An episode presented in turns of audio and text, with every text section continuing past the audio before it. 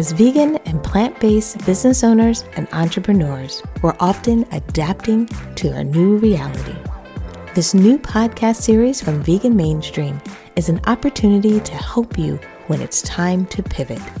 These interviews will come from inside and outside of our community, and I hope, as your host, Stephanie Redcross West, I can inspire you and give you the tools that you need to move forward.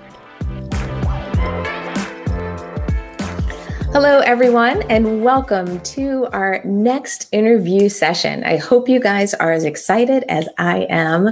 We have another vegan business amazing, not only expert, but mind in our kind of vegan business community that has been working to not only pivot like many of us are doing right now, but also has a very unique offering to the world, a very unique way that he's making a difference in the world. So I want to spend a little bit of time time, giving you some background and introducing you to our speaker today. We have Sean Strat- Stratton, um, and he's going to talk about his business. He's going to talk about what he's really doing in the world around film festivals. When we initially had a chance to talk, I was really excited about hearing his story because there's a lot of times when we think about the vegan world, we think about the vegan business world. A lot of times we think about food, we think about products, but I think sometimes we forget about the creative side of things. So I was really excited to hear about um, Sean, your film festivals, what you're doing, and how you're bringing them really to the world, and also how you're collaborating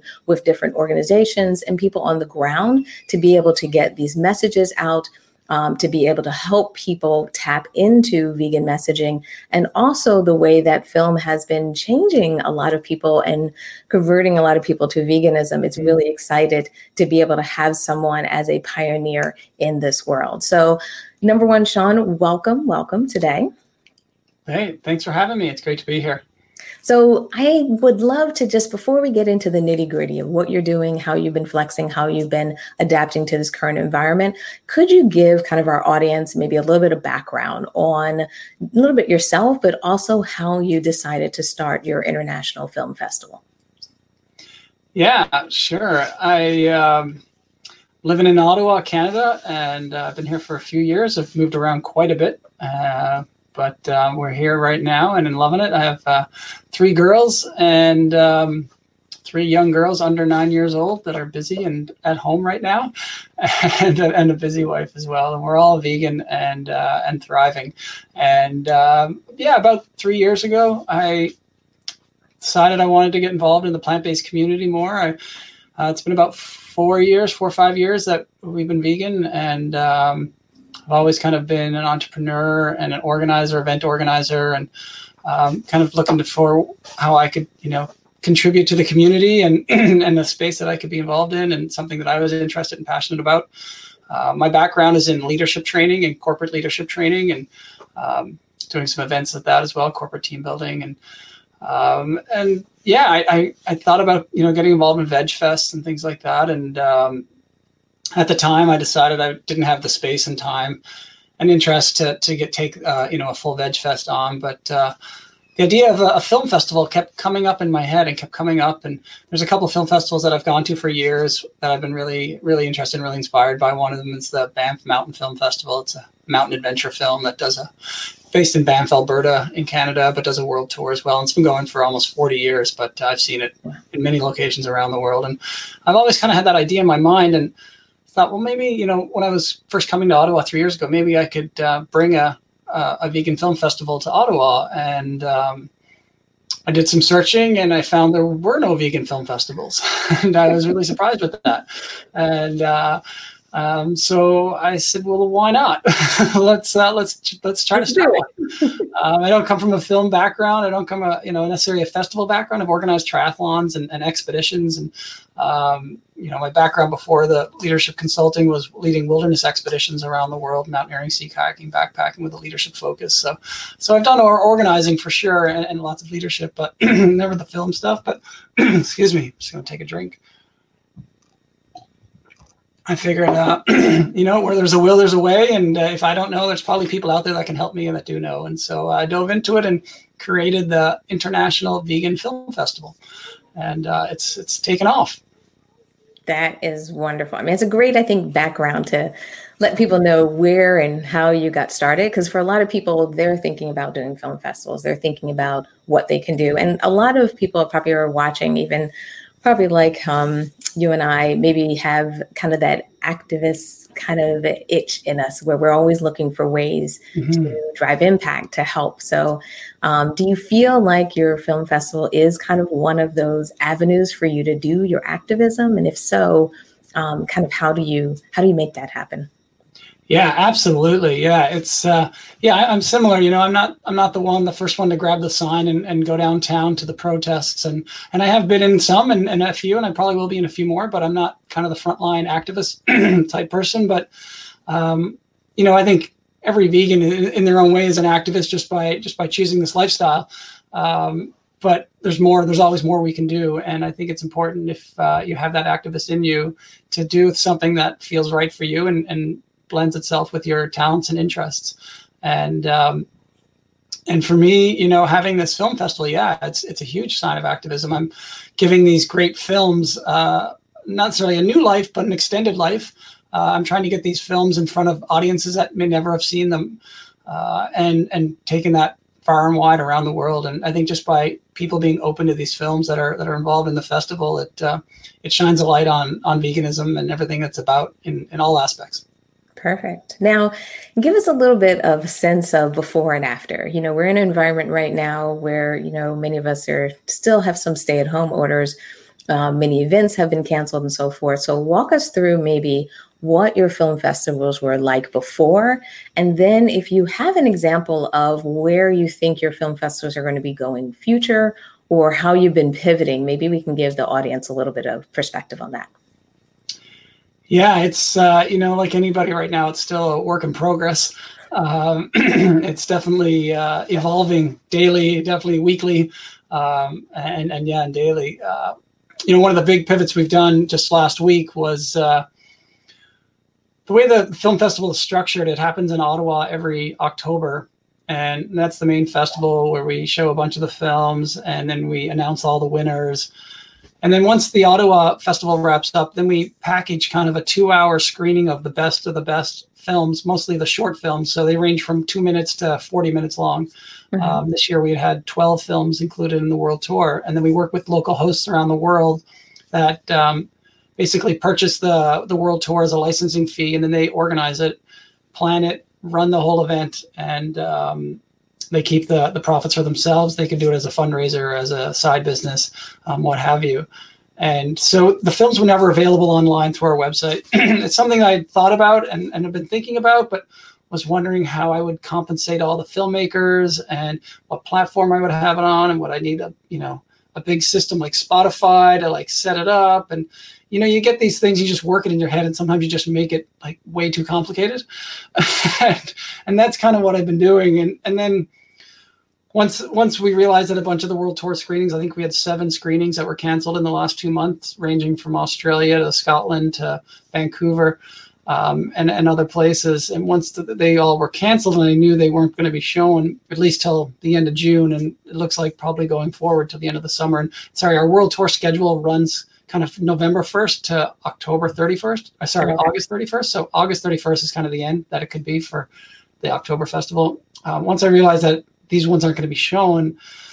I thought, well, maybe we can just stream it online for free and um, as kind of a temporary basis because uh, once kind of we get to October, into a new year, new new films, and um, the films that we're showing right now are incredible. They're still all very new. They're all within the last three years, um, and they deserve an audience. And um, so, talked to some friends and some people I work with, and we managed to work it out. I went touch base with all the filmmakers and wanted to get obviously their permission to to do this to offer it free online through our, our website. And and they were they were thrilled about it thought it was a great idea. And um, just getting the you know the festival out to more audiences and more members. And and in the end it's it's obviously given the um, we've had such a great response there's so many more people that are finding out about the festival that never knew about it.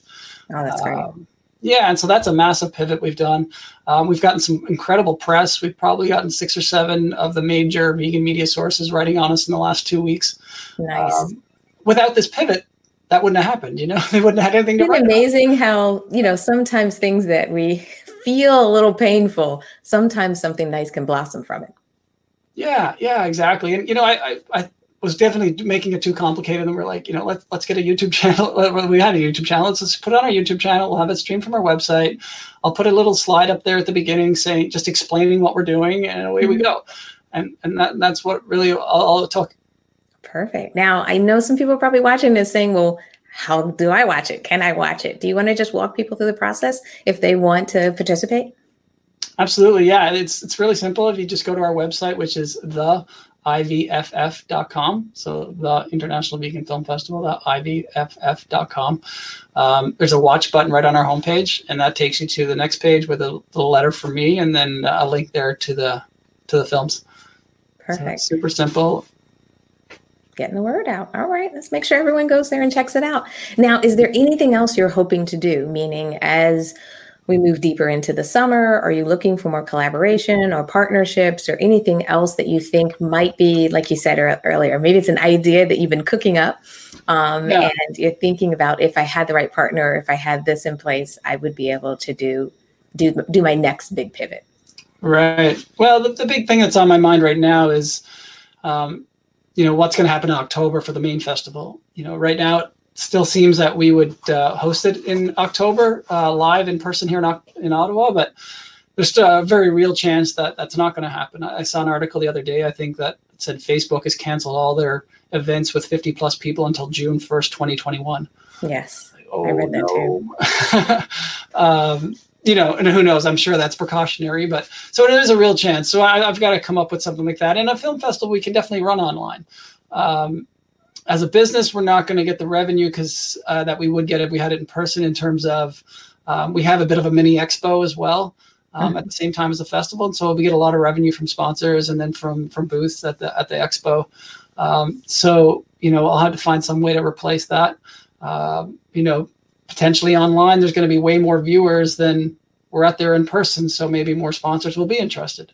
Yeah. Um, yeah, these are the these are the things that are pivoting in, in my mind and with our team daily right now of how we can best spin this. That's uh, you know going to be best for the community and, and make it most accessible, um, but also still you know making sure we cover our costs and and, and keep the keep the festival alive. Yeah, and I think that's the key right now is making sure we keep, like you said, the festival, our business is alive, trying to find a way to to make it work. And also, is there a right tweak to make kind of the in-person events a virtual option? You know, is there still Mhm. a way that you can partner partner with local organizers, um, local um, people that have events that have transitioned online? If they start offering paid type of events, maybe that model does exist. Maybe there's an Mhm. option to kind of have a paid kind of film screening, or like you said, you have some of the shorter films versus the longer films. Are there opportunities to do things a little bit differently? Maybe doing watch parties um, Mhm. you know, that have the director or have you know someone who um, yeah, creator yeah, in it. guest like that. speakers. Yeah, so it's almost a, a little bit different experience um, and using that as a way to kind of drive some revenue potentially. Um, and like you said before, some fundraising. Yeah, absolutely. Like you know, I haven't. You know, I've had some film film directors come to the audi- to to the festival in the past, but you know, maybe this is a brilliant opportunity to get a lot more because I could just patch them in wirelessly instead of having to fly them to Ottawa. Um, so it's one of those. Yeah, it's one of those things where there's challenge, there's opportunity, and and we just got to keep looking for the opportunity. Yeah. And I also think staying positive about it. I don't know how you feel, Absolutely. especially, you know, all these emotions have been building up in a lot of us where it's like day to day, what's going on? What about this? Did you read that article? I mean, how are you Mhm. feeling about kind of your business, the film festivals? You know, do you kind of feel like we're going to just wait and see? Or do you feel like you're going to start to get into a new zone, even if it's kind of a virtual zone while you still work the in person events? Yeah, as, as an entrepreneur, we're not very good wait and see people. My head is just spinning, you know, spinning with ideas constantly, and it's like, well, what could we do here? No, that's coronavirus. That no, no, like what, what, what type of business? What type of spinoff? What type of help? What type of um, problems can we solve that that are needed out there that that aren't affected by the coronavirus? Um, and uh, you know, I mentioned earlier that you know we're going to be uh, a friend and I are going to be starting a podcast soon, and so you know that's that's another avenue, that's another pivot. Um, and so yeah, staying very positive and, and just kind of my the wheels are turning of like how can we where can we navigate this? And and clearly it's not you know we're not going to be social distancing for the next 15 years, yes. but there's a real chance it could be for the next year, and, and a year is a long time in in a in a um, in a young business a year is a long time, especially. It is definitely a, a, long time. And for small businesses, you know, mm-hmm. and I mm-hmm. think sometimes when we think small businesses, we use the maybe government definition of it. But for many of us in the vegan world, it, we're solopreneurs. Many people are, you know, it's them and a partner, or it's them and maybe five people on their team. So when you're kind of in that scaled back um, zone or in that small team, um, a year can be can be totally totally different. Mm-hmm. Yeah, but I love that you're saying that you're trying different things. You're thinking about kind of launching things. Why don't we give everyone a little bit of background on this podcast that you're cooking up? Mm-hmm. Yeah, we uh, we've been working on it um, for for you know a few weeks now. A few maybe well, we me and myself, my partner, we talked about it maybe a couple months ago, and then in the last two weeks, I kind of uh, gave him a call. Like I think I'm ready because I wasn't ready at the time, and mm-hmm. all so much of this stuff is timing, right? And um, yeah, we're, we're calling it plant uh, plant based plant based profits. A lot of peas in there.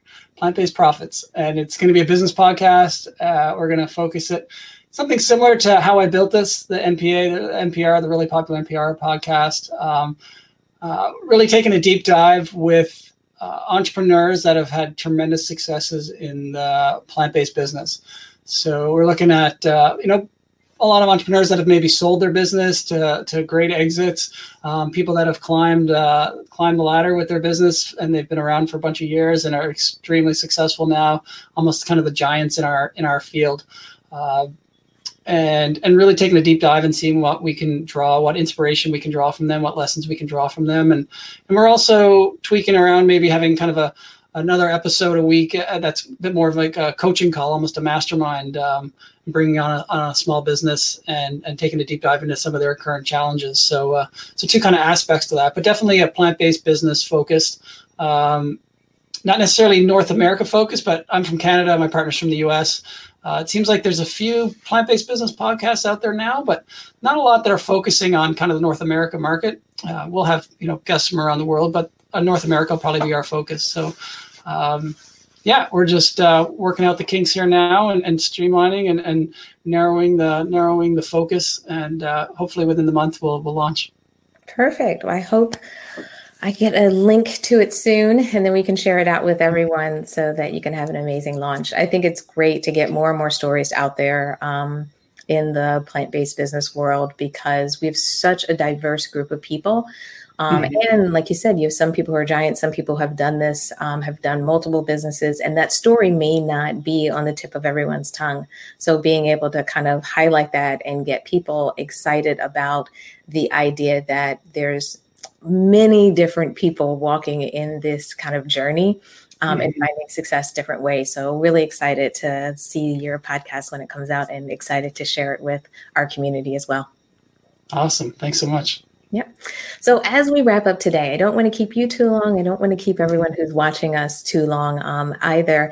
Is there any kind of recommendations that you have for people out there? You had mentioned in the beginning when you were thinking about the film festival, you had all these ideas, and sometimes, you know, many of us, me included, you know, we can we can take the more complicated path um, when we have a great idea, we have kind of something that we're thinking about doing. So, do you have any recommendation for anyone out there that may be trying to think about what their next pivot is, what's their change, how they're going to adapt, but they're maybe hmm. taking that more complicated approach? Do you have any recommendations on how they can streamline, simplify, or how they should move forward so they don't don't get stuck or stay stuck? Yeah, yeah, I think um, you know I tapping into your resources, tapping into your contacts, your friends, your family, and, and let people know. You know, there's definitely a side of people that come into entrepreneurship that want to keep their their idea of a secret until until it goes live.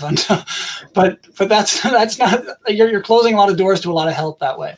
Uh, and let people know. Keep asking out there. Um, you know, keep thinking about what problems are you solving. What problems are you solving? And and if you're solving a problem for somebody else, like that's a business and um, and people are going to be interested in that. And if you've got an easier way, you know, obviously you're solving a problem, so you've come up with some kind of streamline. And um, I think I think the biggest thing is is just tapping into your resources and and don't overthinking it and don't need it doesn't need to be perfect. Don't try to make perfect. Like I, say, I love the quote that says, um, "Perfect is the enemy of progress." And and too many of us want things to be perfect before launching. Um, you know, keep the idea of the minimal viable product. Uh, you know, just get something to market and, and see if it sticks. Uh, keep trying, and um, eventually something will stick, and then you keep building on that and, and making it more perfect. Perfect. I think that is great. Love that you got a, quote in there as well. So thank you, thank you so much for taking the time to, you know, kind of let me know what you've been up to, how things are progressing, mm-hmm. and also letting everyone know about um, your offering of getting these films um, film festival online and the fact that many people who are watching this are going to be able to have a treat maybe this weekend or next week mm-hmm. uh, where they can um, take a look at the film festival as well. Yeah, and I should note right now we've seen that it's going to be live um, for free until June 30th, and and we'll kind of reevaluate towards the end of June on on how things are going. But right now it's uh, it's free till June 30th, so um, check it out while you can. Perfect. Well, thanks again. And I think we're going to end this interview we'll see people on the next. All right. Take care. Thanks, Sean. Thanks. Bye bye.